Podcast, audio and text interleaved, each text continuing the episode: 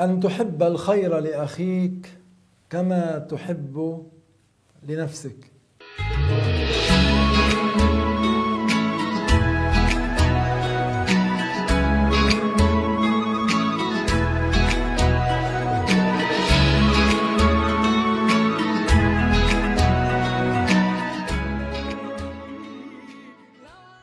الحمد لله وصلى الله وسلم على رسول الله. أما بعد فعن أنس بن مالك رضي الله تعالى عنه عن النبي صلى الله عليه وسلم أنه قال لا يؤمن أحدكم حتى يحب لأخيه ما يحب لنفسه من الخير أي لا يكون كامل الإيمان.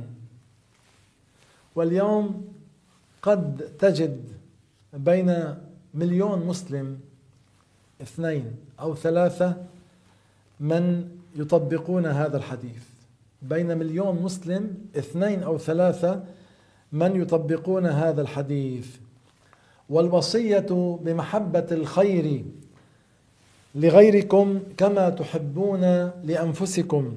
الرسول عليه الصلاة والسلام أيضا قال لا يبلغ العبد حقيقة الإيمان حتى يحب للناس ما يحب لنفسه من الخير.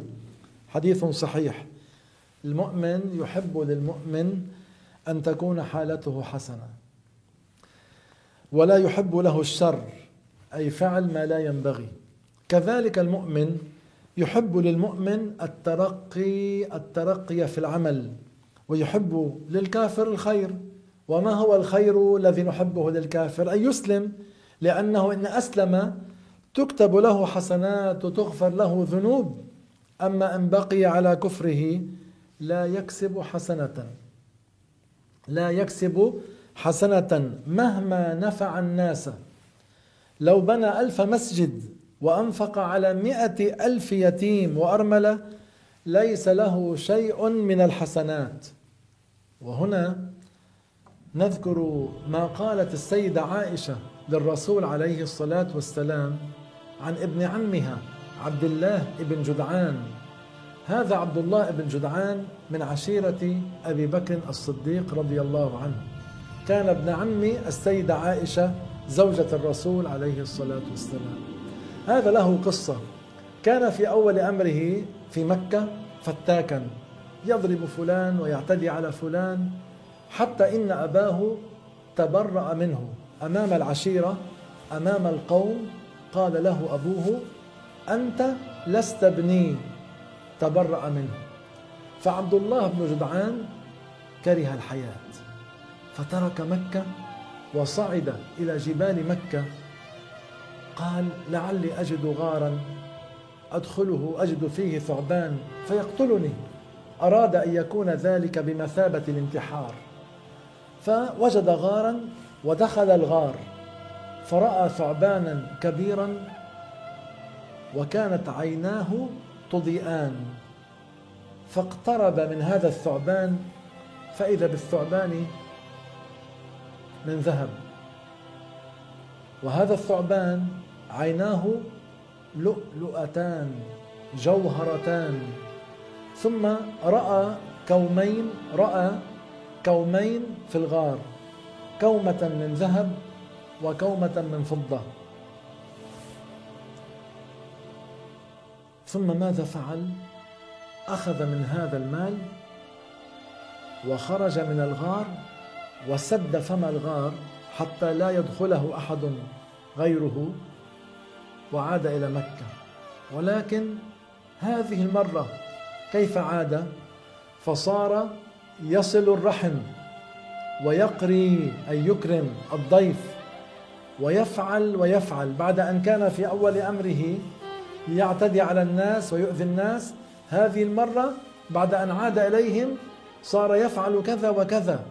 وهنا سألت السيدة عائشة رضي الله عنها رسول الله صلى الله عليه وسلم عنه فقالت يا رسول الله إن ابن عمي عبد الله بن جدعان كان يقري الضيف ويصل الرحم ويفعل ويفعل فهل ينفعه ذلك؟ فقال لها النبي عليه الصلاة والسلام لا إنه لم يقل يوما رب اغفر لي خطيئتي يوم الدين. ما كان مؤمنا ما كان مسلما فلا يكون في الآخرة حسنات له يوم القيامة. لذلك الإيمان بالله ورسوله هو شرط أساسي لقبول الأعمال الصالحة. ربنا تعالى قال في القرآن الكريم ومن يعمل من الصالحات من ذكر أو أنثى وهو مؤمن فأولئك يدخلون الجنة ولا يظلمون نقيرا. لذلك الإيمان بالله ورسوله أفضل الأعمال قبل الصلاة وقبل الصيام وقبل الزكاة وقبل الحج وقبل بر الوالدين الإيمان بالله ورسوله. نعمة الإيمان نعمة عظيمة. قال رسول الله صلى الله عليه وسلم أفضل الأعمال إيمان بالله ورسوله.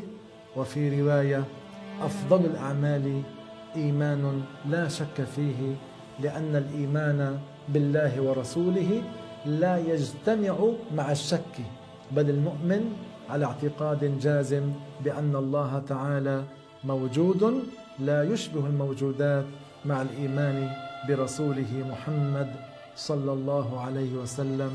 نسأل الله تعالى أن يميتنا على الإيمان وإلى حلقة قادمة بعنوان أن تحب لأخيك ما تحبه لنفسك. والله تعالى أعلم وأحكم.